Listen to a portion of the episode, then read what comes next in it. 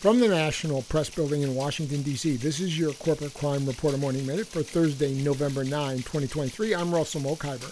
The Food and Drug Administration last week proposed revoking its regulation authorizing the nationwide use of brominated vegetable oil, or BVO, as an additive in food.